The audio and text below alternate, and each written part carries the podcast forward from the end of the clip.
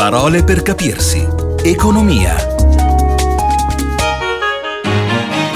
Parole per capire l'economia. Oggi vi parlo di PIL. Il PIL è il prodotto interno lordo.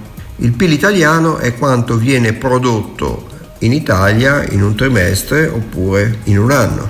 Il prodotto interno lordo è naturalmente anche la somma dei redditi di chi produce, stipendi, salari, profitti delle imprese.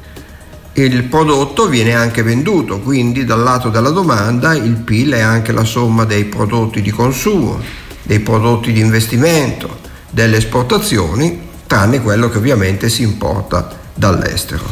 Un concetto molto importante è quello di tasso di crescita del PIL ci dice di quanto aumenta la produzione per esempio in un anno. Il PIL può anche scendere, in questo caso si ha una recessione, se invece il PIL aumenta si ha una fase di espansione dell'economia. Poi il PIL non cresce sempre agli stessi tassi, ci sono fasi di espansione particolarmente forti e altre fasi in cui si cresce a una velocità normale. Ma è comunque importante tenere distinta l'idea del PIL che è il totale di quanto si produce in un anno da quello che è la crescita del PIL che è appunto l'aumento di questo totale.